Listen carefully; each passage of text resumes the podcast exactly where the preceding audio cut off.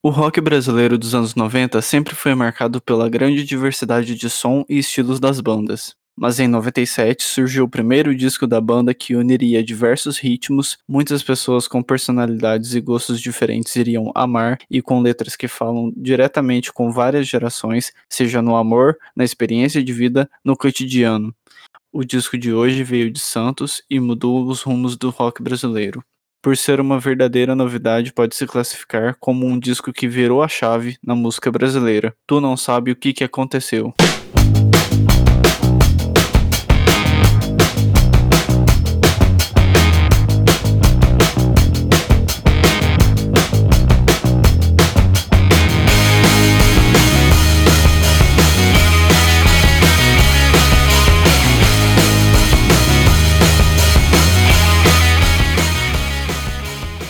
E aí, galera, estamos começando mais um Dissecando.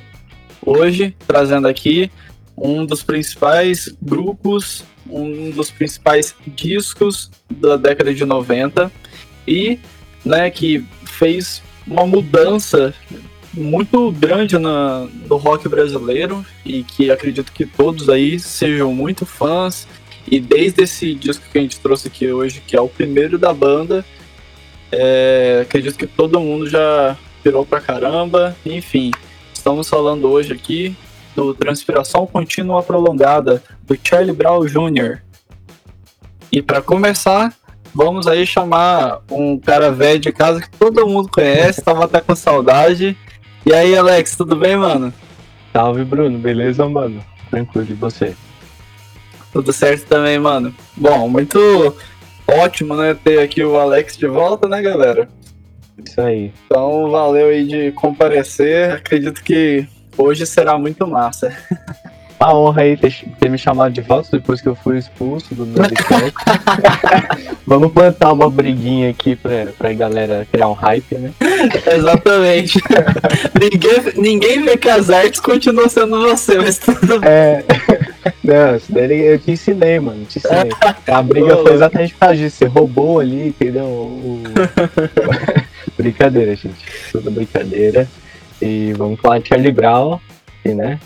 Minha banda favorita aí. O Bruno me chamou pra me participar desse dissecano. Então bora pra cima. É isso aí, galera. E bom, antes da gente começar a falar melhor do disco e tudo mais, vou estar tá passando aí para vocês, para que vocês sigam o arroba Noisecast Underline no Instagram. É por lá que a gente coloca sempre as novidades do canal. Quando, a gente, quando sai episódio novo, a gente sempre posta lá. Quando a gente quer saber quais discos e quais bandas vocês querem que a gente traga aqui pro Noisecast, é lá que vocês têm esse poder né, de falar, é lá onde a gente conversa. Lá a gente também posta sempre os lançamentos, notícias da, do mundo da música, enfim. Seguem lá o arroba Underline para dar aquela força pra gente. Curtem também a nossa página no Facebook. Lá a gente tem postado todos os conteúdos que acontecem no Noisecast, a gente acaba também compartilhando por lá. É só colocar no Noisecast que vocês acham. E, né, para me seguir também no Instagram é arroba BrunoFonsecaXX. E eu peço para que vocês também, se puderem aí, coloquem para seguir o Noisecast no seu, na sua plataforma de streaming, porque vocês fazendo isso fazem com que o, quando tem episódio novo do Noisecast já aparece lá no aplicativo de vocês, para que também deixa o conteúdo do Noisecast mais relevante para a galera que não conhece ainda o Noisecast. É, Alex, passa aí também as suas redes, cara. Eu sei que você tá cheio de novidades aí. Bota pra galera. Galera, sigam lá no, no Instagram, ainda continua sendo arroba ALXMD, só que agora tá totalmente voltado para as minhas ilustrações. Então, se você é músico, tem uma banda, você é artista, tá precisando de uma ilustração para camiseta aí, para capa do seu disco, ou qualquer coisa relacionada à parte visual, dá um toque lá, só mandar uma mensagem. Quem falar que veio pelo Noisecast vai ter um desconto. Então sigam lá, arroba LXMD. Bom, se vocês também quiserem comprar umas. Bom, eu tô com duas marcas. Eu tô com. Tem as, com uma marca com as minhas ilustrações. Algumas ilustrações que eu tinha, salvas, e que às vezes eu faço que é. Não é para nenhum cliente, é gosto meu. Então pode seguir lá também, arroba LXMD Store. E aí você consegue comprar camiseta, quadro, caneca, pôster, um monte de coisa uh, via sites lá, que você vai ter todos os links na bio do, do meu Instagram.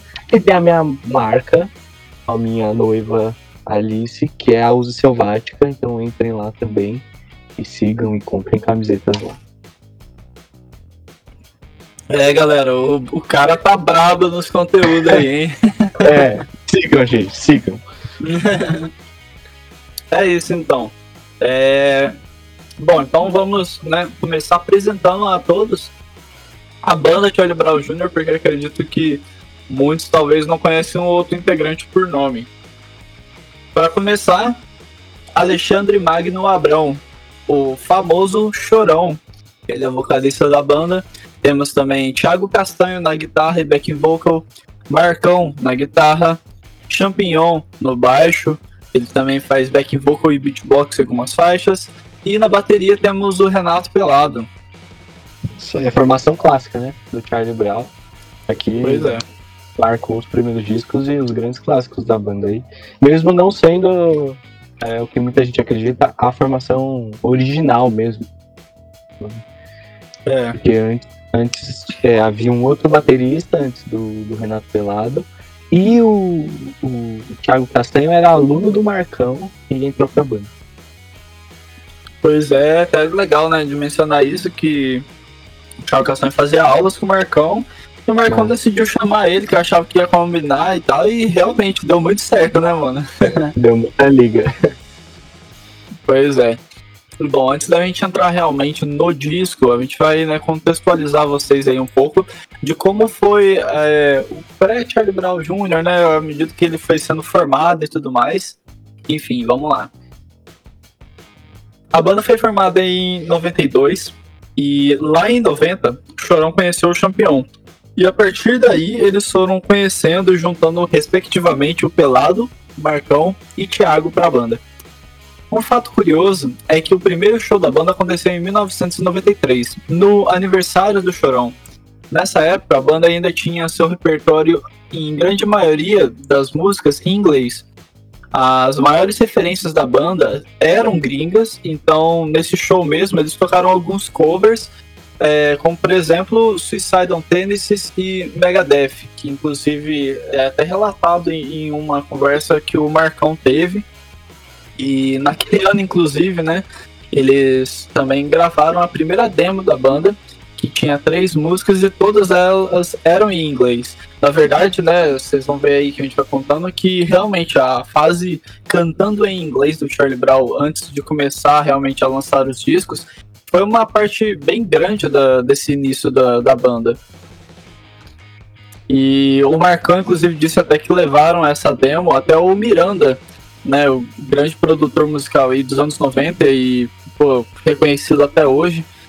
É, levaram lá para o Miranda na Banguela Records, mas não deu muita coisa nessa época.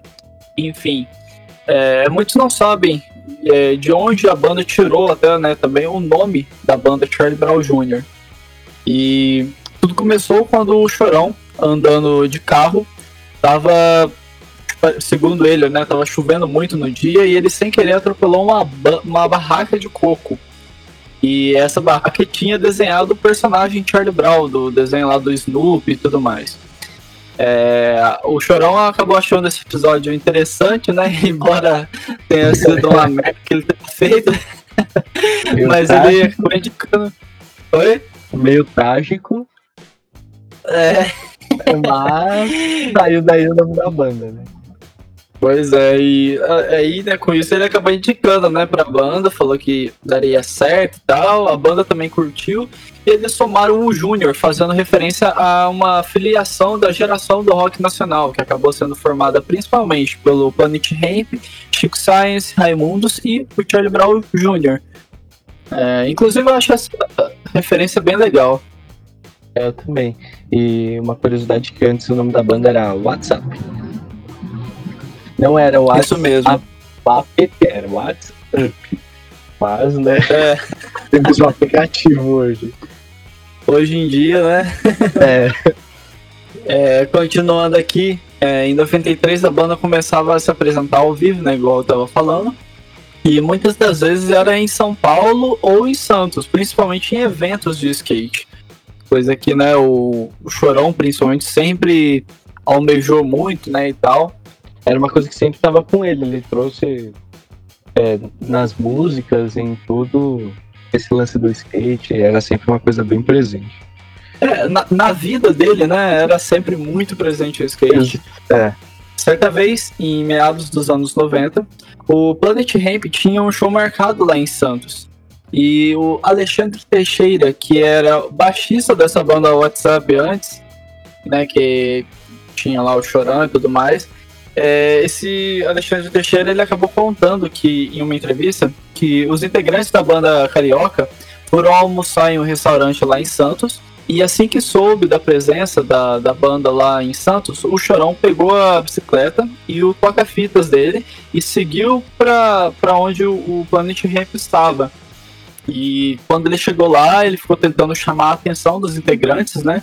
Para que eles topassem deixar o Charlie Brown Jr. abrir o show deles. O Chorão insistiu muito e acabou convencendo e Marcelo D2 e a companhia em abrir o, show do Planet Ramp na antiga Reg Night, lá no Morro da Nova Sintra, em Santos. É legal citar também que o D2 e o Chorão eles já tinham. Assim, não, eles não eram amigos, não eram nada, mas eles já se conheciam por causa do skate, né? É, os dois relatam que já tinham se visto por causa do lance do skate, do Chorão vir muito aqui pra São Paulo pra andar de skate. E pra quem não sabe, o Chorão não, é, não nasceu em Santos também, ele nasceu em São Paulo, né? Mas criou em Santos. Sim, pode crer, mano. E nesse dia, pra quem leu o livro da, da Grazon, que conta a história, que é a mulher do Chorão, né? Ela conta a história, ela fala desse dia que foram os dois atrás da banda lá do Planet Ramp pra conseguir, que foi pesado. Tipo, tiveram que correr muito atrás para conseguir contato com os integrantes da banda e conseguir abrir esse show. Pois é, foi bem batalhado, mas daí vieram pontos bem relevantes pra gente citar, né, que eu vou falar agora. É, beleza, o show do Charlie Brown rolou, do Planet Ramp também, beleza. Só que após o show da, das bandas, os integrantes do Planet Ramp deram um toque no Charlie Brown Jr. para que eles começassem a escrever as letras deles em português. E ainda falando sobre, o Alexandre Teixeira falou que no outro dia, né, depois do show e tal, o Chorão já começou a escrever e tentar cantar todas as músicas deles em português com, com a sua banda, porque, pô, meio que deu uma animada ver o Planet Ramp dando um toque, né? Uhum. E tentando, de certa forma, ajudar a banda a se dar ainda melhor. E realmente, né? Foi aquele toque que ajudou a banda pro resto da, da carreira. Foi o toque essencial pra banda. E, bom, nessa época, Chorão conhecia já o produtor musical Tadeu Patola. E pela proximidade entre os dois, a banda conseguiu se aproximar também do Rick Bonadio, produtor mega famoso, né, que produziu não só o Charlie Brown, mas também antes disso até o Mamonas Assassinas, enfim. É, o Rick Bonadio na época ele era produtor e presidente da Virgin Records aqui no Brasil. E o, o Chorão acabou entregando uma demo com três faixas. Inclusive, essa, é, uma dessas faixas é a O Coro Vai Comer. O Rick Bonadio gostou do som da banda e acabou os contratando. É, algumas curiosidades aqui que eu trouxe para vocês é que Charlie Brown Jr., com poucos dias após o lançamento de seu primeiro disco, já conseguiu abrir um show internacional de uma banda bem importante e conhecida, que provavelmente quem é fã de Charlie Brown deve gostar de algumas músicas deles. E, enfim, esse suspense é para falar que o Charlie Brown, né, com poucos dias após o lançamento, abriu o show de nada mais, nada menos do que do Offspring em São Paulo. Imagina o Black que não foi pra galera, né? Sim, com certeza era uma banda que eles gostavam, né, cara? Porque você pega o Offspring e tem uma pegada, essa pegada hardcore e tal. Com certeza era uma banda que ajudou a influenciar o Charlie Brown, deve ter sido muito louca nesse show. Sim, demais, mano. E, enfim, no fim desse mesmo ano, né, de 97, o Charlie Brown Jr. também abriria para outros nomes incríveis de gigantes da música. Em São Paulo, eles abriram um festival que tinha como artista principal da noite apenas David Bowie. E ainda, né, durante esse finalzinho de ano aí, o Charlie Brown Jr. também foi lá no Rio de Janeiro para abrir o show da banda No Doubt. Então, bom, você pensa, né? Tipo, é meio que o, o, o sonho perfeito das bandas. E não só abrir o show do No Doubt, como arranjar treta com, com a produção da banda, né? É. Porque. Conta aí. O, segundo o Marcão, guitarrista, é, eles falaram que eles nunca tinham feito um show com uma iluminação tão sensacional quanto esse show. Que a iluminação tava, assim, de outro mundo, padrão banda internacional gigantesca. E aí eles acabaram o show, arrebentaram, o público foi a loucura.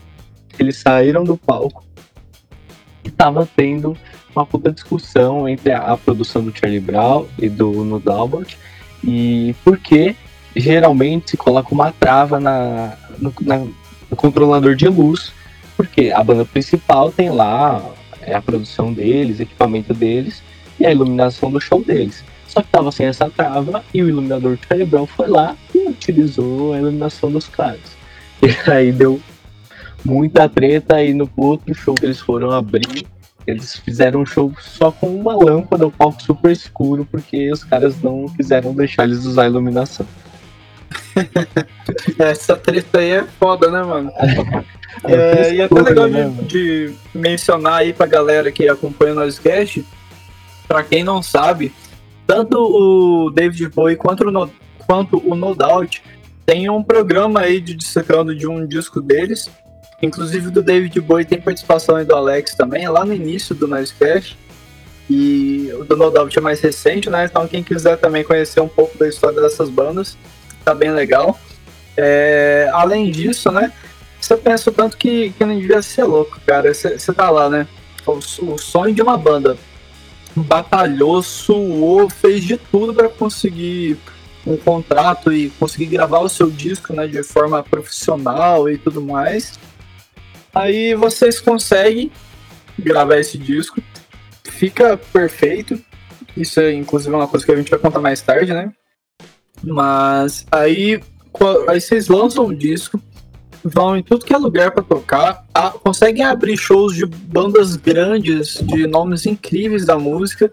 Pô, os caras estavam realmente com tudo, e isso não era só uma coisa assim da gente falar, isso puxava o público de todos os shows, inclusive. O Charlie Brown realmente conseguia fazer a, a, a galera pegar fogo no, nos palcos. Enfim, sensacional. Além disso, né, a gente tem. Eu separei aqui alguns dados, né? Dessa, desse caminho aí, desse disco do Charlie Brown. E esse disco vendeu mais de 250 mil cópias no Brasil até 2013. E pouco mais de 650 mil cópias deste álbum já haviam sido comercializados. Então, assim, você pensa o tanto que né, não explodiu, tanto que ele até ganhou disco de ouro, disco de platina, porque realmente pegou a galera muito de surpresa. É, foi um disco que era muito novidade para o público nacional. Tanto que em 98 a banda acabou ganhando lá na, no, um prêmio na MTV como revelação do ano. Para você ver o tanto que os caras alavancaram com esse primeiro disco. Bom, gente, puxando um pouco aqui agora para produção, é... O disco foi produzido, como eu disse, né, pelo Rick Bonadio e pelo Tadeu Patola. Ele foi gravado e mixado no estúdio Bonadio em São Paulo pelo Rick. É... O técnico auxiliar da gravação foi Sérgio Panda e o disco foi masterizado pelo Rick Bonadio e Rodrigo Castanho. E bom, galera, agora a gente vai falar um pouquinho da capa do disco. A foto da, da capa do disco foi tirada pela Sueli de Carvalho. E as fotos que estão no encarte do disco são do Shin Shikuma. E o projeto gráfico e direção de arte também foi produzido pela Sueli de Carvalho e o Benê Armas. É legal de se destacar, né? O nome do disco, Transpiração Continua Prolongada. O nome do álbum é uma menção ao esforço que a banda fez para poder gravar o álbum e do tanto de suor que eles derramaram até o seu lançamento. É, é, essa definição, inclusive, foi dita pelo, pelo Chorão, e acho que resume bem né, o, o tanto de batalha que eles acabaram tendo que ter para conseguir gravar e lançar né, esse disco sensacional aqui de hoje. E bom, galera, falando assim, né, melhor da capa do disco, até simples, né, de certa forma a capa. Tem a logo do Charlie Brown Jr. bem em cima, assim, com até com uma roda de skate atrás do nome. E embaixo já tem os integrantes da banda, né? E é muito curioso a gente ver a foto da, dos integrantes da banda, cara, porque é, eu, eu acho que assim, nessa foto eles estão muito diferentes do que eles eram. com certeza. E assim, é que dizem, né? Ainda mais que eles fizeram com o Rick Bonadinho, que é um produtor bem clássico, assim, bem comercial. É voltado pra. Cara, assim, todas as bandas que eu vi que caíram na mão do Rick Bonadinho estouraram, né? De alguma forma depois. E sempre dizem que a, as primeiras, o primeiro disco de uma banda nova deve ter os integrantes na capa. Então acho que por isso que a capa é dessa forma, né? Porque ninguém conhece a banda, então tem que mostrar a cara do, dos integrantes para a, a galera começar a conhecer. Pois é. Ainda mais na época que não existe internet, né? Ou tava muito no começo. É, eu acho que para os padrões que a gente vivia naquela época, isso era mais do que necessário mesmo. É... E vocês têm exemplos de várias outras bandas que faziam algo parecido, né? Nos primeiros discos, pelo menos um tinha os integrantes na, na capa, enfim. E embaixo, né, tá só escrito o nome do disco mesmo. E assim, por mais que seja simples, eu acho que é uma, uma capa bem bonita e que marcou muito, né, galera? Não só porque tinham ótimas músicas e tal, mas é, eu sempre achei que essa, essa foto da capa sempre foi muito marcante do Charlie Brown Jr. Bom, galera, esses então foram algumas histórias né, que a gente trouxe aí do Charlie Brown Jr. nesse disco. E Vamos então agora para a parte que todo mundo mais gosta, né? E todo mundo quer que a gente chegue logo, que é o faixa faixa. Alex, pode puxar aí, mano. Olha, o disco abre com não é uma música, né? É só uma uma vinheta ali, a gente pode colocar assim, que é o tributo ao frango da Malásia. A banda Charlie Brown Jr. orgulhosamente apresenta o canto do pré-histórico o instinto. Que já mostra, na verdade, essa pegada, essa veia mais cômica que o Charlie Brown tinha e que depois, na minha opinião, foi se perdendo nos outros discos. Eu acho que nesses, nesses primeiros discos tinha mais, tinha mais músicas com essas pegadas engraçadas, às vezes com, é, fazendo uma crítica, mas de uma forma humorada. E então ele abre com essa, podemos dizer, dizer essa vinheta de tributo ao frango da Malásia. Frango da Malásia, segundo o Chorão disse uma vez em uma entrevista, é, seriam os caras de Santos que, em vez de cérebro, tem moela. É tipo. O cara Zé Ruela, o Zé Mané, tipo, o cara que você não quer do seu lado, que é. Bom, acho que todo mundo conhece alguém assim, ou sabe, ou sabe o que a gente tá dizendo. Até depois, numa faixa mais pra frente, ele vai falar assim, frango da Malásia do meu lado. É tipo isso, tem gente que ele não quer do lado dele. É, isso seria um frango da Malásia nessa gíria. O Chorão usava muito, né? Tem muita, muitas músicas têm certas gírias que se você não para pra pesquisar ou não conhece, você não entende o que ele tá falando. Sim, exatamente, mano.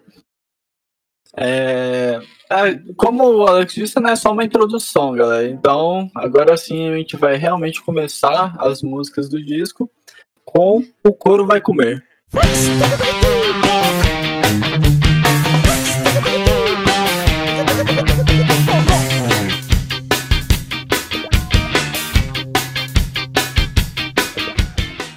Essa é uma música que começa com esse que para mim é um dos meus riffs favoritos da banda, Quem não sabe aquela frase, inclusive, que virou meio clichê até, né? Quando se fala de Charlie Brown no refrão. Meu, tu não sabe o que, que aconteceu. Os caras do Charlie Brown invadiram a cidade. Sensacional. É, cara, não tinha como não explorar essa música, né? E assim, essa frase é muito marcante, ainda mais pra ser a primeira música do disco, assim. E define bem o que foi o lançamento desse disco. E é realmente uma faixa sensacional, é viciante, é, é legal, é gostosa de ouvir, tem essa pegada no ska e o riff nem se fala, né? Fica na cabeça. Pois é. É legal de se destacar é que essa primeira música a tocar na rádio da banda foi na 89, inclusive. É, Marcou contou até essa história, né? O guitarrista do Charlie Brown. É, no canal de YouTube dele, que originalmente essa música tinha de duração 7 minutos, mas foi reduzida nesse disco e entrou apenas a parte ska dela. Ainda sobre a, a, essa história, né? Ele disse que a continuação dessa música emenda em um hardcore e que inclusive está no segundo disco da banda, com o nome de Cruzei uma Doida. Mas para mim não tem como essa parte ska, para mim ela é de longe a melhor parte da música é, original, né, falando. É uma grande música do Charlie Brown, é, é um ótimo prato de entrada realmente que a banda dá para quem tá ouvindo. É uma das músicas que eu mais gosto também desse primeiro disco da banda. É, e ela, assim, a música é muito boa mesmo, tipo, é um hit e o Chorão colocou várias gírias de skate aí, né? Tem hora que ele ficava falando Beirão, sei lá o que, tudo com on no final. Era uma linguagem bem do, do skate. O cara que tem base, ele tem muito basom. Então, era uma coisa do skate ali que ele, de novo, a gente já vê ele trazendo na música. O que, que aconteceu? Os caras do Charlie Brown invadiram a cidade. Chama sua mãe, seu cachorro e sua sonha. Caiu todo mundo, o couro vai comer. Bom, e na terceira faixa a gente tem um dos grandes hits até hoje, né? Acho que muita gente conhece essa música, mesmo não conhecendo tanto Charlie Brown, que é tudo que ela gosta de escutar.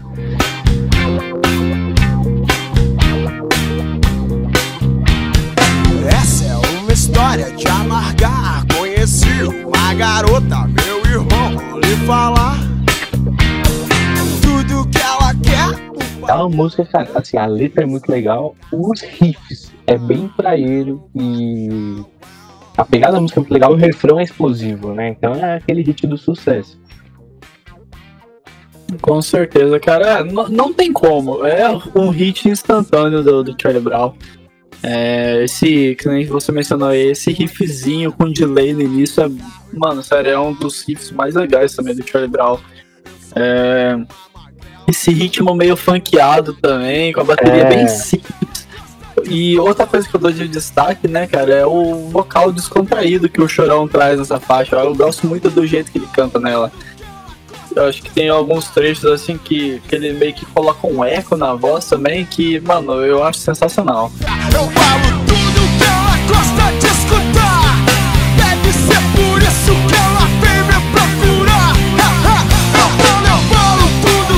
É, ele, ele sempre teve esse jeito autêntico de cantar e nem sempre precisou ficar ali na melodia. Ele colocava a, o jeito dele, a cara dele, né? Então, Sim. isso fica muito marcante. É, e eu acho que essa, inclusive, é uma das músicas mais clássicas dos anos 90, sem dúvida. É aquela música que. É, nem se tu quiser, você encontra defeito, cara. E foda que assim. Você conhece, provavelmente se você tem filho, ele conhece, você, os seus pais conhecem, os seus avós conhecem. Essa música é clássica absoluta. É, sem parar em todo lugar, né, cara? E é, um, e é engraçado que é uma letra bem autobiográfica do Chorão, né? Ele ter se envolvido é, com alguma, alguma menina, alguma mulher que era tipo, muito melhor posicionada economicamente que ele, e ele sempre foi muito fodido, né? Durante é. a adolescência ali, até o Charlie Brown realmente dá dinheiro.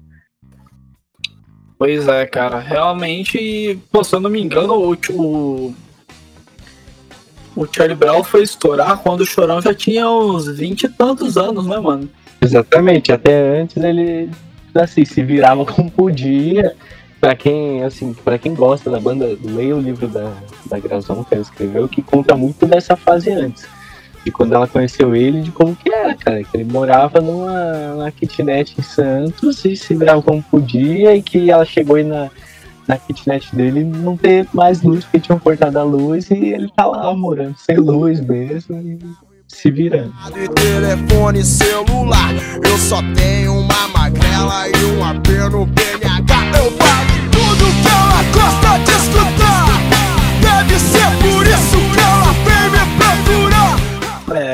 É, foda. A banda, e principalmente o Chorão, batalhou muito, mano. Você é louco. Mas é isso. Agora puxando a próxima faixa, Shake.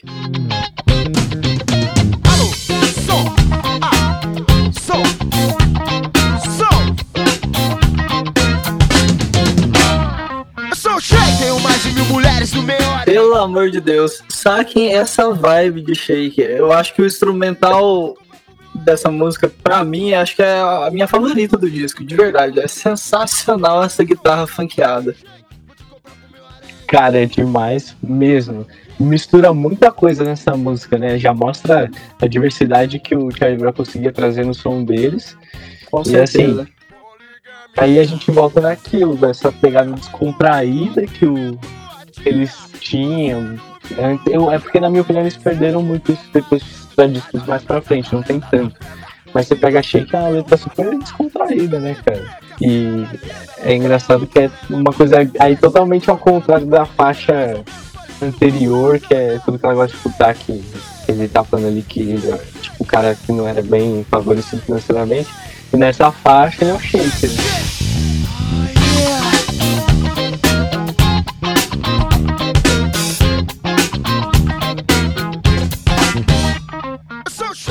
Exatamente. E, cara, assim, é. Nem tudo nesse disco pra mim é foda. Infelizmente eu vou ser aquele cara chato nesse caso aí. É que assim, esse disco ele tem algumas letras que nunca bateram muito comigo, com o meu gosto. E por mais que seja a música com o melhor instrumental pra mim do disco, é, é uma das letras que eu acho piores do disco. É, é claro que os tempos são outros e isso influencia muito em nossos gostos e pensamentos. Inclusive, até acho que hoje, é, em dia, era uma música que teria grande parte da letra mudada e ou a música seria até descartada pela banda, porque eu acho que o Chorão, né, ele sempre é um cara muito autêntico, ele sempre gostou de colocar a opinião dele, mesmo sendo contrária à maioria ou não. Mas eu acho que teria essa, essa diferença hoje em dia, mas se você contextualizando na época e tal, logicamente que muita coisa muda. Mas pra mim é uma letra meio rasa demais, que infelizmente corta um pouco da minha vibe. De verdade, às vezes eu ouço essa música e, mano, a vibe dela é muito foda, mas aí quando eu meio que começo a prestar um pouco atenção na letra, meio que corta um pouco dessa minha vibe. É, deixa aqui claro, né, exatamente, que os tempos são outros. Na época, provavelmente, igual eu falei, ninguém ligava muito para as coisas que estavam sendo ditas e tudo mais. Mas eu acho que ela, infelizmente, envelheceu muito mal. Mas, mesmo assim, eu peço para que vocês tentem prestar mais atenção, principalmente na parte da, do instrumental dela. É, cara, eu entendo, tipo, o que você tá, tá dizendo, mas eu levo muito na pegada, tipo, que é uma letra mais voltada pro humor mesmo, mais humorística, então. Tipo, realmente É. não é uma letra tão séria quanto outras. A grande parte da carreira do Charlie Brown, pra mim é uma música mais, tipo, pra ser descontraída mesmo, pra ser Sim. engraçada. É, Tá certo, mas é só meio que assim, é que eu falei, eu tô sendo meio chato nesse caso. Mas, de verdade, cara, é, é- ela é realmente a junção do 8 e 80 pra mim. É, é tipo uma letra realmente, que é bem descartável, mas é, eu acho que é exatamente só pra ter uma pegada engraçada, assim. Porque você Pode vê que tem umas coisas muito nada a ver nesse disco. Tem umas vinhetas no meio, nada a ver. Então, tipo, eles tinham muito essa pegada também descontraída pra fazer uma coisa meio engraçada, né? E anos 90 tinha muito isso, a gente pegasse igual Raimundos, tinha umas letras, cara, que você ria, não. você chorava. tipo Mamonas, tipo, mano. Eu acho que era meio que nessa vibe, até porque depois se, se perdeu muito, né? Sim, pois é. é. Acredito que assim, é que nem eu falei, se você contextualizar a época, você consegue não passar pano, mas entender realmente tudo isso que a gente tá falando, né? E assim, para mim isso não é problema para falar mal do disco, é só uma coisa que assim, pelo menos pro meu gosto acaba incomodando, entendeu?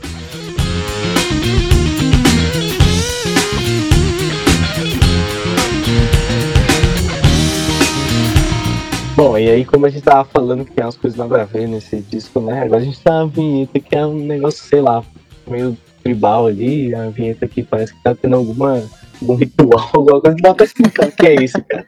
É que tem os gritos também, né, mano? É, não dá pra entender. Tipo, igual a primeira lá do Tribunal Frango da beleza, até o chorão rindo de fundo no final. Mas essa não faz o menor sentido pra mim, tipo, nem com a música antes, nem com a música depois, nem com nada, é só uma coisa ah, coloca aí. Sei lá o que, que é.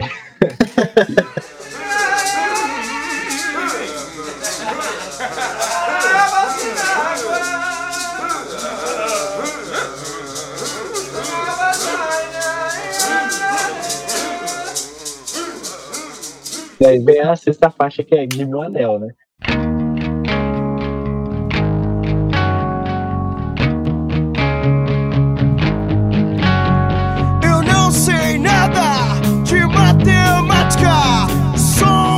Cara, aí de novo, a gente volta com a pegada mais humorística, assim, eu acho essa letra muito da hora. Mesmo sendo não tão séria e sendo uma coisa que é pra levar na brincadeira e tal, eu acho muito engraçado. É, então, é, agora eu já vou criar os haters de vez aqui no, no Noisecast. Inclusive é, ter uma treta aqui com o Alex. Porque assim, foi mal, galera, mas a letra de Shake já não me agradou. Essa aqui, então, você já sabe que eu não vou passar nem um pouco de pano nisso daí. é, eu acho que quase a letra inteira me dá vergonha alheia, cara. De tão horrível que eu acho. eu lembro que essa é uma faixa, inclusive, que quando eu era jovem eu até escutava. Só que jovem que eu digo, né, no caso, é tipo criança, 10 anos.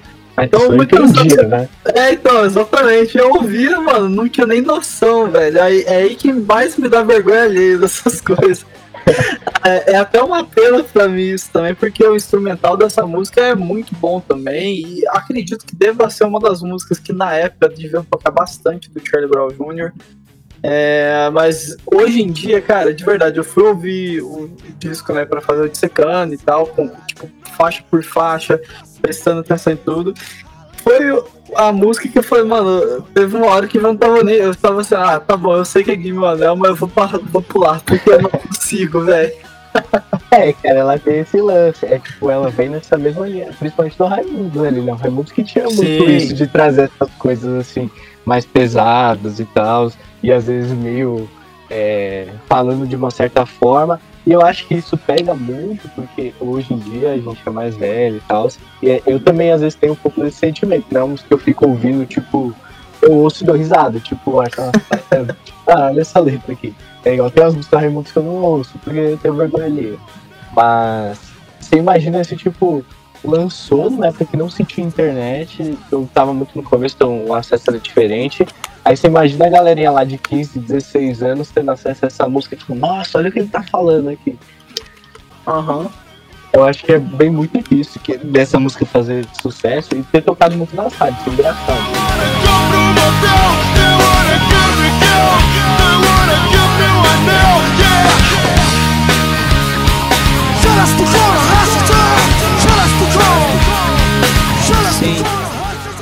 É, só um adendo, né? que em uma entrevista a Graziella, ex-mulher de Chorão, foi questionada, inclusive, sobre isso, né? Se hoje em dia o Chorão teria lançado essa música e ela disse que ela não é ele para responder essa, essa pergunta, mas ela tem dúvidas, né? Se ele realmente lançaria, porque provavelmente seria uma música muito criticada se fosse lançada hoje em dia e tal. E o Chorão teria essa noção. Ele sempre foi um cara, né, muito inteligente E, mas ela também leva a, levanta aquela ideia de que talvez ele teria lançado mesmo assim essa faixa exatamente porque o pessoal ia sair criticando muito. Afinal de contas, o Jorão sempre foi um cara de opinião e que gosta de confrontar assuntos de todos os tipos. Sim. E às vezes eu fico pensando, cara, as músicas que ele estaria escrevendo na situação que a gente tá vivendo hoje, né? Imagina só um cara desse pois fazendo é. música até hoje e o que ia sair, ia sair muita coisa boa. Pois é, não, isso, cara, se a gente entrar nessa pauta, aí já dá 30 minutos só falando disso, né, mano? É, seria muito louco. Tem vários caras aí que já se foram, imagina a situação que a gente tá vivendo hoje, as letras que esses caras estariam escrevendo. Cara. Uma música, inclusive, do Charlie Brown, mas desse disco, mais entrando um pouquinho nesse assunto. Cara, que é uma música, acho que de 2010 pra baixo, não lembro exatamente quando. Mas que tem uma, uma, um verso ali que retrata muito do que a gente tá vivendo hoje. É muito engraçado isso. É. é isso é uma coisa que o Charlie Brown consegue fazer muito, né? Nas, nas músicas da banda, porque assim. Você consegue ver que tem letras que o Chorão fez lá em 97, lá em 2000, que são atemporais, cara. Que até hoje a gente tá passando por coisas similares, pelo que você se sente incluído do, no, na letra, né? Pelo que ele acaba falando. E acho que isso é um poder que poucas bandas conseguem ter e é um, um destaque à parte realmente que a gente pode dar pro, pro, pro Chorão, que querendo ou não, ele conseguiu colocar em letras de músicas coisas que, sei lá, daqui 30 anos as pessoas vão continuar simpatizando ou tendo a, a mesma ideia e coisas desse tipo. É, mano. Ó, só vou, eu vou citar só esse verso que eu falei. Depois, se quiser, você pode até cortar se fugir muito do assunto. Mas eu acho legal que toda vez que eu ouço essa música, eu falo pra todo mundo, meu, olha essa parte, é muito do que a gente viveu de um, de um tempo pra cá. E a letra fala assim, dolarizando a bandeira, subvertendo a questão, a marcha da falência dos valores da nação. E quando o Salvador é, é o próprio vilão, ele salva o velho mundo com uma bala de canhão. Bom, pra bom entendedor, minha palavra basta, né? Exatamente. então eu vou deixar aí mais um trechinho aí pra vocês ouvirem de Game on Que se eu fosse um cara de nome, ou se eu fosse um burguês, eu disse calma neném, eu tive um dia de... E agora a gente vem com a faixa Monengol's Groove.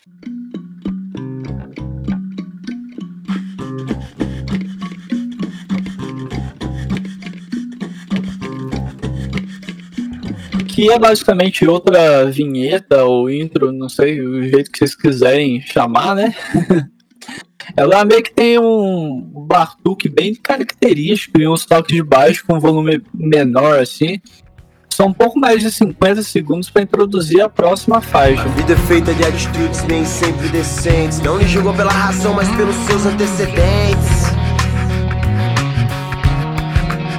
E que se chama Aquela Paz.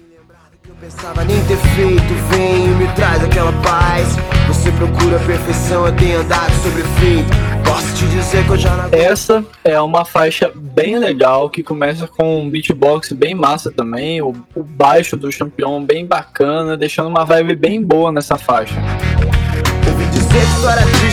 Eu gosto muito do, do clima que as duas guitarras dissonantes dão nessa faixa. É, Além, é claro, do chorão, né? Está arrebentando nessa faixa com trechos de letras muito legais. Cara, a letra dessa música é sensacional e aqui a gente vê o poder que os caras tinham de fazer música radiofônica, né? Porque essa música tocou muito e o refrão era muito pegajoso também, né?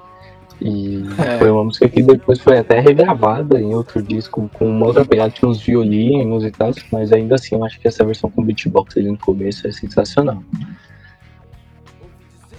Demais, cara. Eu também acho muito marcante, né? O refrão dessa faixa mesmo. É, em meio a vários detalhes que as guitarras dão. Eu acho sensacional. E, né, ouvi dizer que era triste só quem queria. Isso é, mano, é uma frase do Charlie Brown que acho que será sempre muito marcante. É, era a frase de subnick no MSN. Ouvi dizer que só era triste quem queria. Ouvi dizer que era triste quem queria. Bom, agora temos.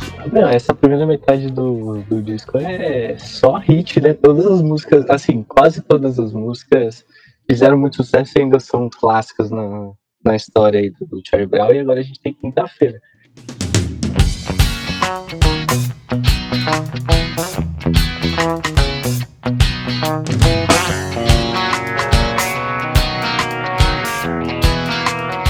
Quinta-feira, na verdade, pra mim, eu sempre vi essa música como quase um pedido de socorro, cara, porque co- como muita gente sabe, né, o Chorão se foi por vários pro- problemas psicológicos com ele mesmo ali, de depressão e tal, mas também pelo uso de certas substâncias, né? E essa música conta a história de um cara que meio que perdeu tudo por causa da cocaína. Muita gente acha que ele tá falando de talvez de uma mulher ali, porque parecia no Facebook mas te dominou, mas não é isso. Ele tá falando de É. um cara que se viciou em cocaína. Então, cara, é assim. é, ela tem uma. Essa música é a que, pra mim, assim, meio que a primeira realmente com aquela pegada reggae que o Charlie Brown Jr. faz. E é bem isso, mano. Tipo, parecia inofensiva, mas te dominou. É, foi o que ele, né?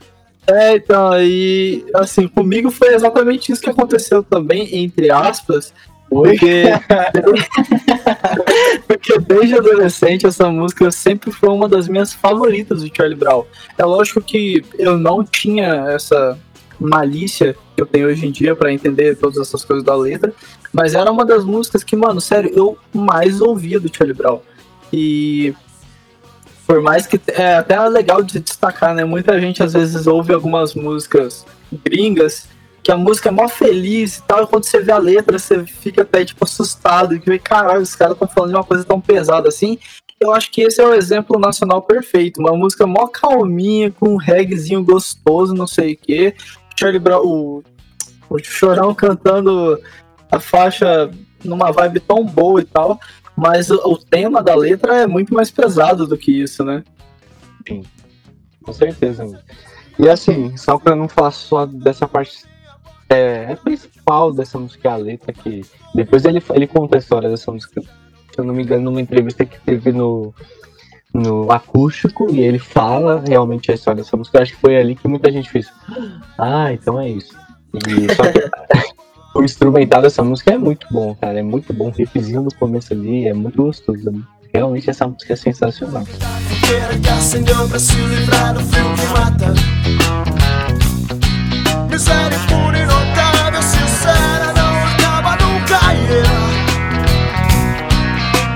Pois é. E assim, eu até separei uma coisa aqui pra falar dessa faixa ainda, né?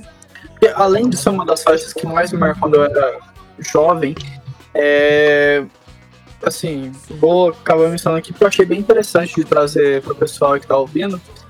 Que o, o Chorão não menciona se a canção foi inspirada em uma história real, embora repre- represente a vida de, de que eu acredito de muitas pessoas e que infelizmente foram dominadas pelo vício e passaram a viver nas ruas. A segunda estrofe sugere que o personagem queria ser ouvido, sobretudo o que ele estava sentindo na pele. Porém, os demais não se importavam muito, e isso pode representar também a forma de como, como a sociedade lida com essas pessoas. É, depois, como diz a música, né, fica quase impossível resistir à próxima dose e o indivíduo se torna instrumento de- da droga.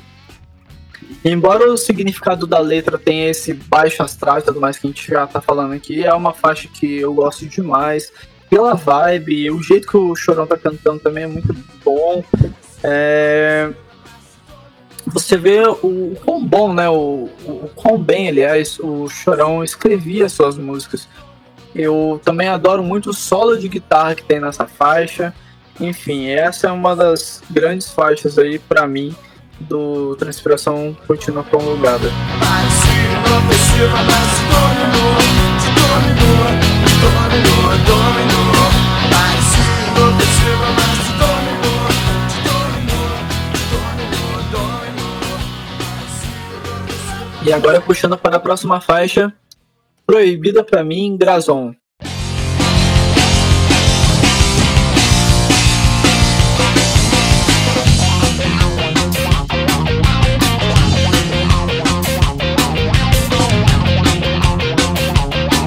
Essa música foi o segundo single do disco e é ótimo de, de se destacar que essa música tem uma musa inspiradora, né? Que, é a, que era a namorada do Chorão na época, que inclusive depois eles se casaram e tudo mais, que é a Graziela Gonçalves. E esse Grazon é a forma carinhosa como o Chorão chamava a Graziella. Essa é uma música que é difícil até de você escolher o que se destacar dela, cara.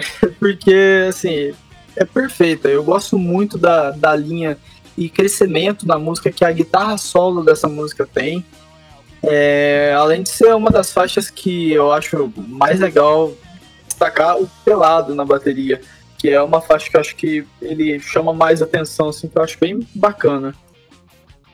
É, cara, essa música tem todos os os motivos e razões do mundo para fazer muito sucesso, né? Desde letra, instrumental, não tinha como. Isso daí foi um. Parece até que foi assim, ó, vamos fazer uma música para fazer sucesso. Vamos fazer essa música. E o legal é que a letra é totalmente inspirada no romance do, do Chorão com a Grazol, né? É, e você imagina, meu, o nome dela, tá lá do jeito que chamou no nome da música, né? É, ele deixa muito claro que é para ela. E esse refrão, se não sou eu quem vai fazer você feliz, é totalmente marcante. É até o nome do livro dela. Se não é o que vai fazer você feliz, se não é o que vai fazer você feliz. Pois é. É meio que, mano, a música se eternizou por conta dela mesmo. E, e que nem você falou, parece que os caras, tipo, não, vamos fazer uma música pra fazer sucesso. Porque, mano, é perfeita e não à toa fez muito sucesso. Acho que deve ser uma das músicas mais conhecidas da carreira de Charlie Brown Jr. Sim, você vê que é uma música que carrega um sentimento muito natural, né? E muito verdadeiro, porque realmente o Chorão fez para ela, e os dois ficaram juntos até a morte dele. E você vê que é uma música que tem um sentimento é muito verdadeiro, muito emocional, né? Aí, cara, você coloca uma música boa com caras bons e com muita verdade, não tem como dar errado. Exatamente, já era. É, a, a, letra dessa música eu acho ela muito divertida e vou até destacar um trecho que eu gosto bastante, aumentando o volume aí pra vocês. Eu me flagrei pensando em você, em tudo que eu queria te dizer, numa noite especialmente boa, mas nada mais que a gente possa fazer. Eu vou fazer de bacana assim, de curiosidade para se destacar é que o Zé Cabaleiro, depois de um tempo, regravou essa música e que também, pelos fãs do Zé Cabaleiro, fizeram muito sucesso. É legal isso acontecer, sabe? Quando a banda faz um hit, né, e tudo mais, e depois de algum tempo, alguns outros artistas até fazem uma versão ou um cover dessa música aí que você vê o tanto que realmente a música foi hit e deu muito certo. E, inclusive o Zé Cabaleiro tocou no casamento dos dois essa música. É, pois é. Era a música dos dois, né? Sim, cara, demais, de verdade. Essa música é foda. Se não é o que vai fazer você feliz, se não é o que vai fazer você feliz. Bom, e agora a gente tem uma das músicas mais pesadas, eu acho, na minha opinião, do disco aí, que é Lombra.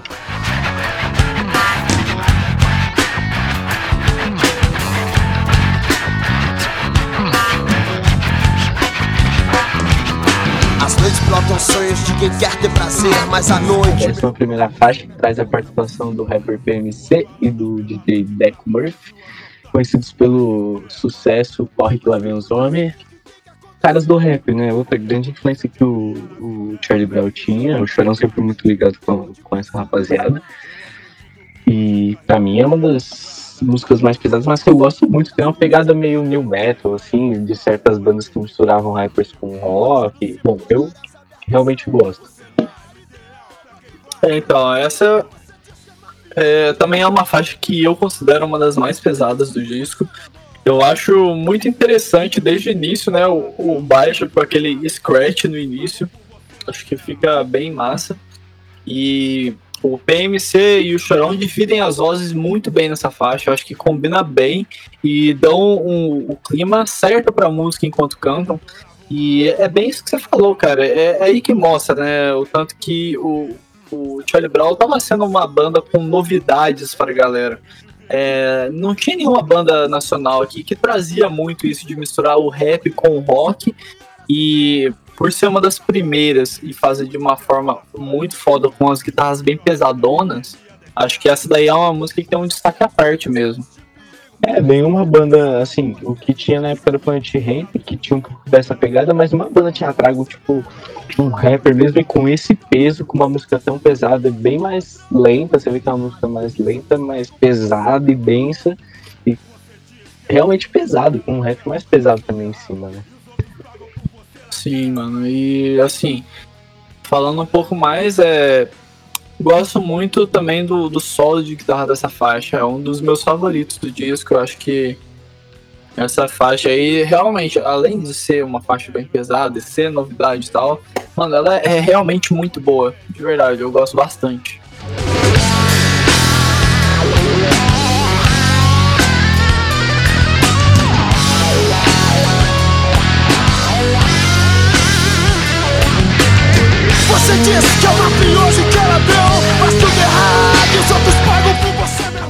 Puxando aqui agora, Corra Vagabundo.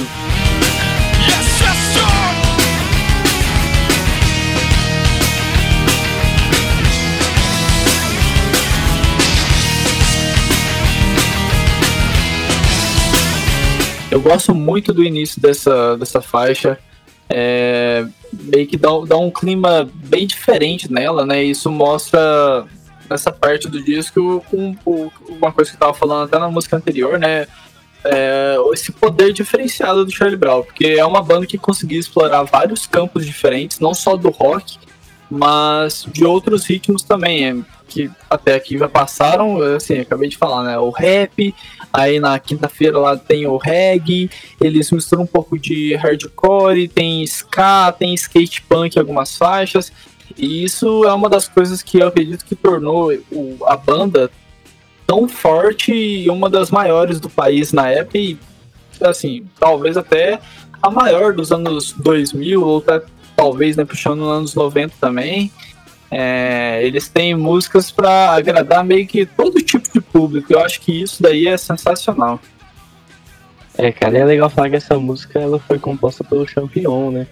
Que também participava muito da- das composições, veio participar mais ainda. E é Sim. uma música é diferente, ela tem, ela mistura muita coisa e em certas partes parece que o, o Marcão e o Thiago ali usavam alguma escala nesses riffs, sei lá, traz uma coisa meio das Arábias lá, cara, eu não sei.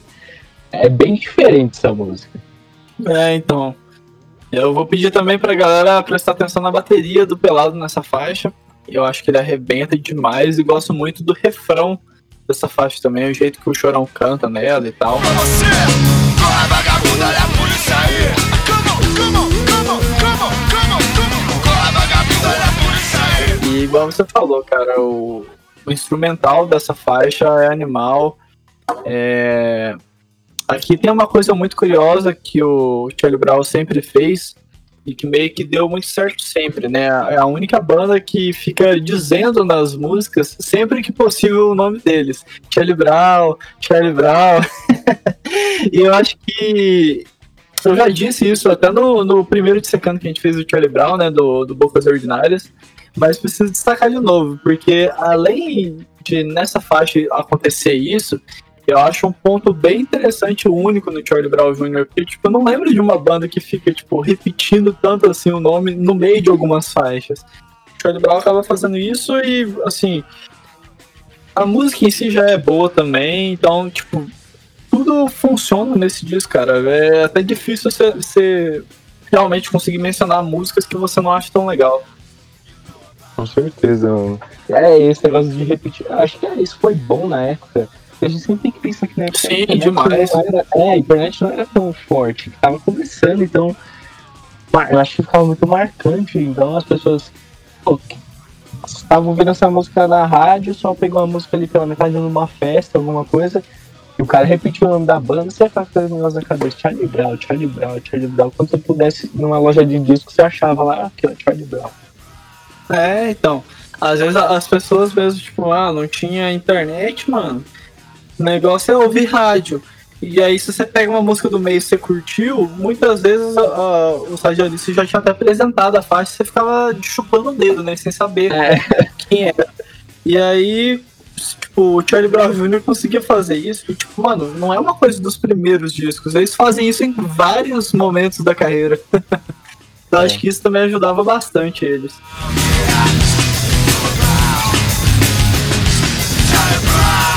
Agora temos a décima terceira faixa que é Falar Falar.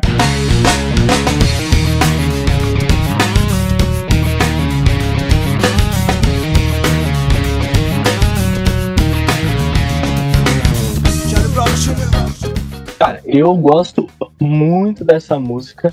Eu gosto muito do começo dela, que tem aquele ritmo bem funkeado. Aí a gente já vê várias influências aí, outras influências diferentes novamente, né? E que tem um beatbox atrás, uma linha de beatbox. Eu gosto muito dessa música. Sim, cara, então, eu, eu tinha até anotado para não esquecer de falar exatamente né, desse riff sensacional do início. Essa é uma dessas músicas que tem um instrumental maravilhoso de novo. É, é tipo, a, pra mim, né, da mesma vibe da Shake. Sim. E nos versos ela tem esse timbre lindaço de guitarra e depois ela fica pesadona no refrão. Cara, essa música eu também acho sensacional. Essa também é uma das músicas com letras mais sensacionais de Chorão nesse disco. Eu adoro o trecho por volta de um minuto e meio da música. O jeito que o Chorão canta, cara, é sensacional. Essa letra é muito legal, cara. Eu gosto muito também. É, essa é certamente uma da, das minhas músicas favoritas do CD e é uma música bem menos conhecida da banda, né, mano? Não sei se você vai achar isso também, mas é por isso até que eu digo que é uma faixa subestimada que o pessoal não considera assim desse disco. Então eu vou falar pra galera aí, né? Pô, ouçam com atenção porque essa música Falar Falar é sensacional de falar, falar, falar. Não me diga sobre quem você fala bem. Se você gosta de falar. E agora puxando a próxima faixa, festa. Até onde eu puder chegar.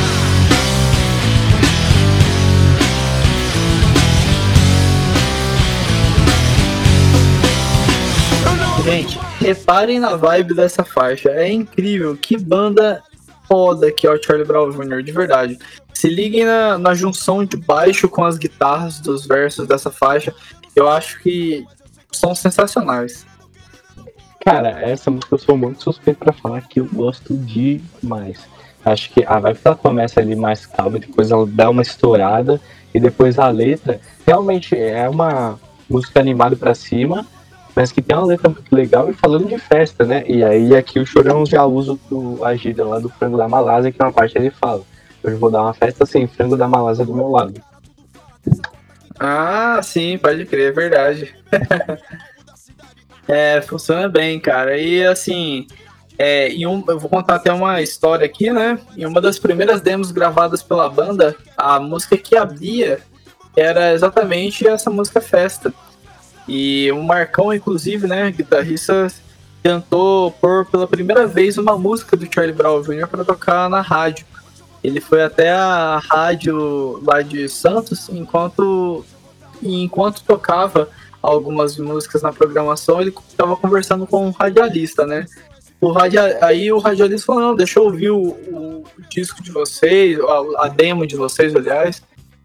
E aí ele, na hora que ele tava ouvindo a música, ele na mesma hora se negou a tocar ela porque achou ela muito pesada. E com a letra, né, que não tem como, né? Ele acabou achando ruim e a gente sabe exatamente quais os trechos que ele não gostou da letra. É. tentou ouvir outras faixas e tal, falando, não, vamos colocar outra faixa. E o Marcão avisou que, mano, a, fe a música Festa na época, né, era a mais tranquila e que deveria voltar atrás e colocar ela para tocar. O radialista se negou e, infelizmente, não foi aquela a primeira vez que o Charlie Brown Jr. tocaria em uma rádio pela primeira vez. Ela deve ter arrependido até hoje. Que não é minha, quando eu nasci já existiu. Passo pano, mas não esqueço. Não, não, não. Toda hora a gente quer, em toda hora a gente pode. É, é complicado, né, mano? Porque você pensa assim, né? Devia ser um cara mais velho. Aí o cara deu, assim, ouve, né, no caso, uma letra dessas. no, o cara não ia aceitar nunca mesmo. Acho que a, o pessoal ainda era muito cagão dessa parte aí. Medo, né? Além do refrão pesado e muito pegajoso, o chorão nas vozes dessa faixa tá muito foda. E reparem no, no fim dessa faixa, né? O solo de guitarra que também é muito foda.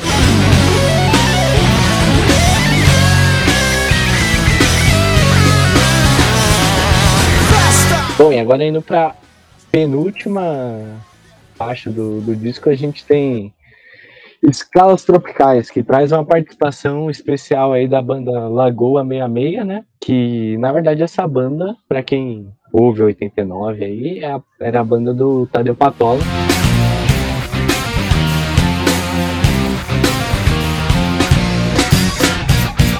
Dia, céu azul e coisa e tal Viajando no Eugênio, na lagoa, na moral Vou comendo à vontade, eu vou jogando carteado, passa Que ajudou a, na, na, na, produção do, do disco ali, ajudou o, o, o, contato do Charlie Brown com o Rick, né?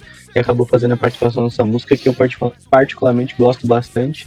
E é uma música que já mistura um estilo totalmente diferente, é uma música que o Chorão tá bem debochado, né?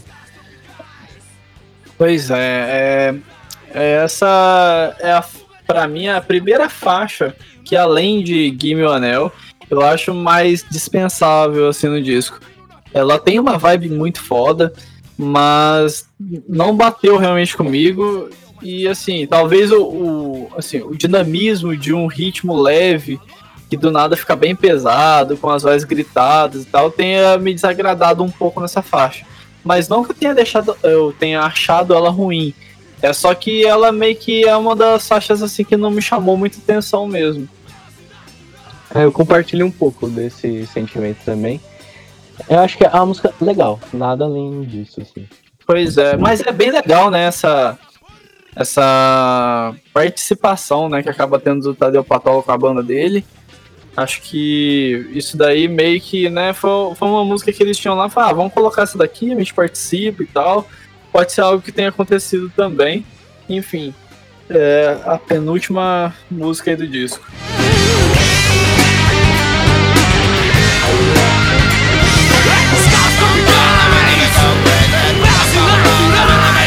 E agora, para encerrar o disco, temos a faixa Charlie Brown Jr. Charlie Brown Jr.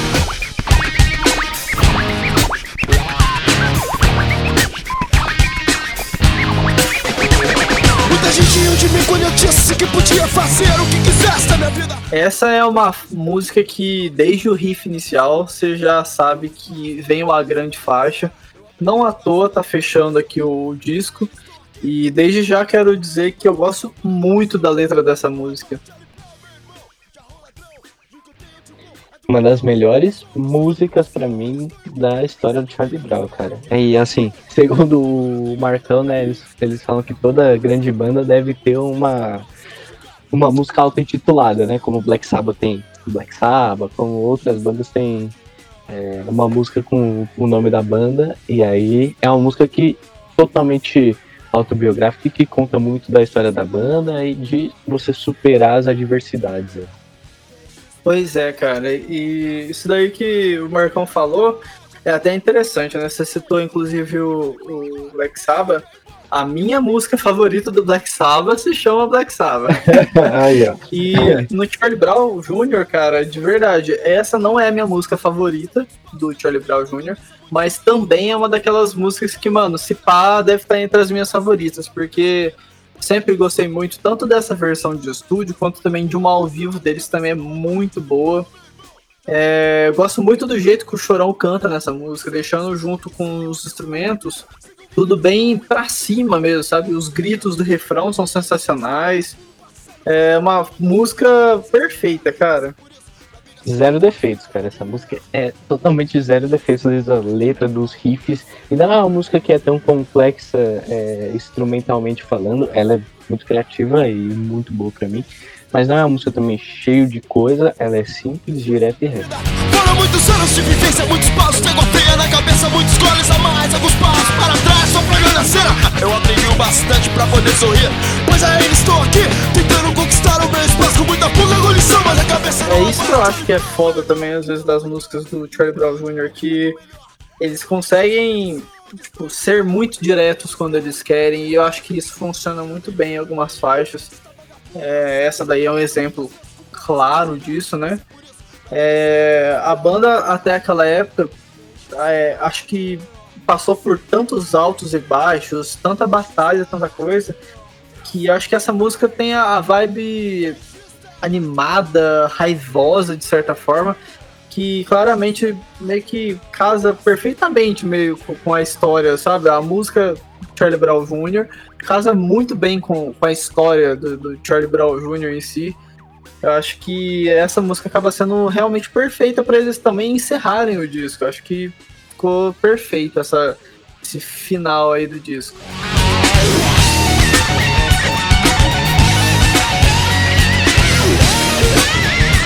E bom, galera, assim a gente encerra então, né, o faixa faixa do Transpiração Contínua Prolongada. E agora, puxando aqui, eu vou fazer, né, como sempre, perguntar pro, pro nosso companheiro aí de programa qual a faixa favorita. Alex, qual que é a sua faixa favorita desse disco? Que inclusive eu tô muito curioso para saber, porque pode ser muitas. pode ser qualquer uma, na verdade. Mas eu vou falar que é muito, quase muito bem definido, porque eu fico. Tem duas para mim que estão empatadas, né? Mas a gente só tem que escolher uma, então eu fico com a faixa que a gente acabou de falar, auto-intitulada Charlie Brown, cara.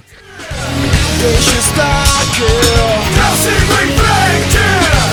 Deixa estar aqui. Deixa estar aqui.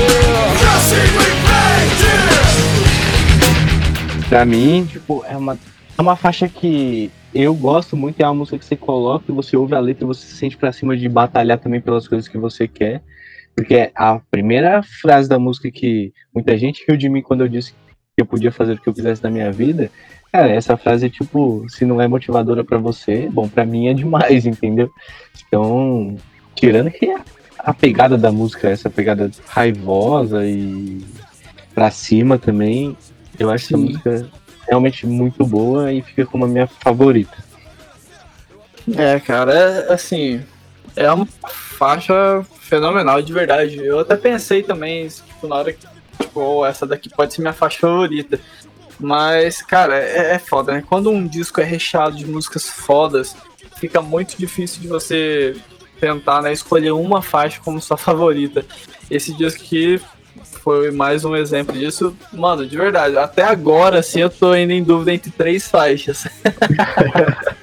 pra tu ver que, assim, é foda, mas acho que pelo assim, eu vou acabar escolhendo a música que tem um poder muito grande comigo, porque, que nem eu falei já no programa, desde sempre eu ouço ela. E por mais que tenha um tema pesado e tal, eu sempre achei ela uma das melhores músicas do Charlie Brown Jr.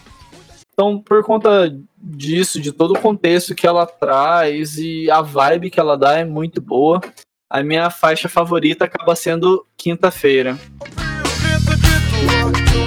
que falava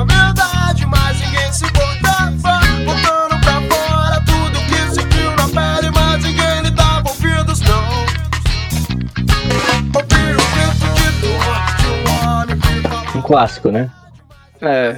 Tem Mano, falar, é, é difícil é falar qualquer coisa. é. Acho As que tudo que eu tinha. Si só.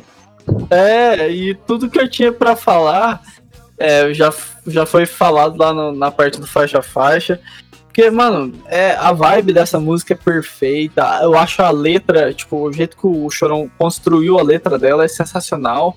E pra quem né, for meio que desavisado, também pode achar que, mano, é uma música que nem se falou. Parece que tá cantando pra uma mulher que parecia inofensiva, mas dominou o cara.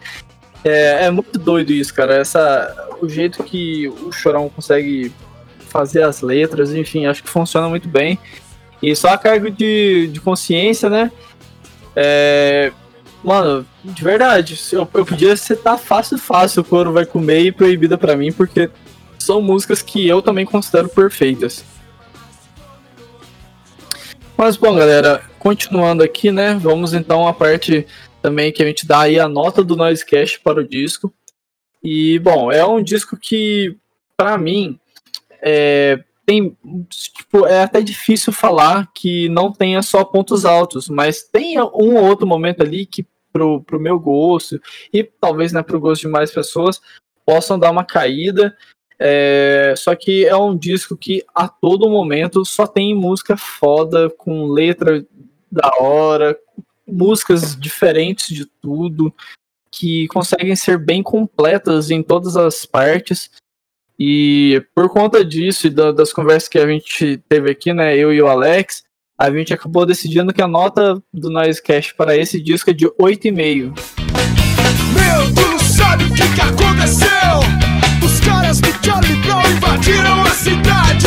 Chama sua mãe, seu cachorro e sua sonha. É isso aí. Tem alguns momentos que o disco dá uma uma caída, né? Como sempre, é difícil a banda acertar um disco 100% só hit, né? Então, acho que 8,5 é uma nota muito boa, assim. Esse disco que é um clássico do rock nacional e dos anos 90. Pois é, é, cara, é aquele negócio, né? Principalmente nos primeiros discos do Charlie Brown Jr., quem que não. Quem que vai falar, não, esse daqui não é um clássico? Mano, todos os primeiros discos do Charlie Brown Jr. foram clássicos, não tem como.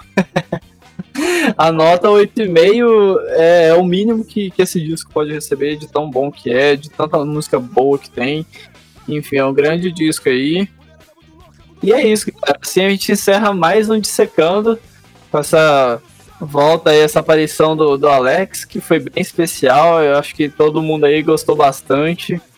A volta dos que não foram. Bem isso, mano. É. E, bom, galera, antes de, né, de a gente encerrar, como vocês sabem, vem aqui pedir para que vocês sigam lá o arroba Underline no Instagram. É lá que a gente posta todas as novidades. É lá que a gente pergunta para vocês quais discos, quais bandas vocês querem ver dissecados. Inclusive, o Charlie Brown Jr. é uma que vocês sempre pediam para voltar aqui, né? Porque a gente já fez o Bocas Ordinárias há um tempo atrás e agora a gente voltou aí com o primeiro disco da banda. É, também curtam lá a nossa página no Facebook, Noisecast. E para quem quiser me seguir, lá no Instagram é BrunoFonsecaXX. Alex, para encerrar aí, se despede da galera, passa suas redes. Bom, galera, valeu aí todo mundo que tá ouvindo até agora, né? É, valeu, Bruno, pelo convite novamente. Espero que tenhamos mais programas aí. Estarei de volta com todo prazer. Pô, com certeza, e... mano. você, e... tá, é, você é aquele cara que, assim, mano, mesmo se ninguém te convidar, você pode Eu vir aqui, aqui fazer. Pessoal, entra no, no, servidor do Discord aí, quando vocês menos esperar, eu tô participando. Exatamente, se do nada você aparecer no meio do, do programa, tá de boa. é. E, bom, falar pra galera que mês que vem estreia o documentário do Chorão. Eu, particularmente, estou muito ansioso. Parece que vai ser um grande documentário aí com participação de muita gente, especial da música e que conviveu muito com ele. Eu acho que, se eu não me engano, é dia 8 ou dia 9, é no dia do aniversário dele. E, bom, quem sabe a gente traz um programa aí falando desse documentário que eu tô bem ansioso para assistir. E, bom, valeu, Bruno, aí, pelo programa, pelo convite.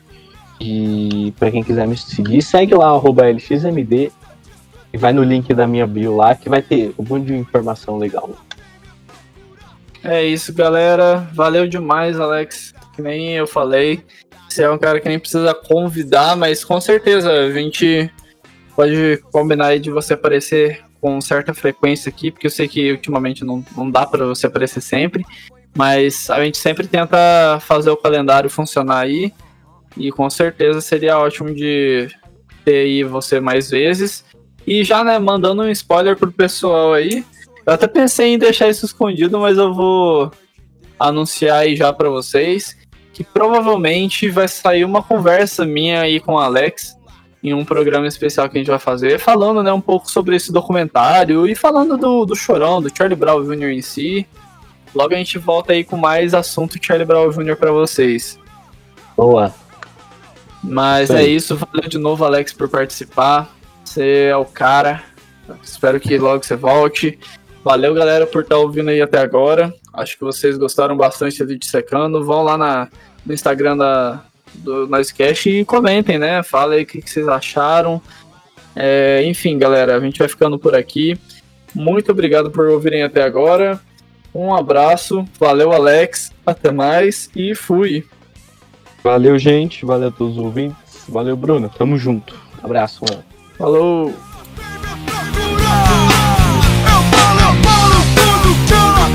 just look distance.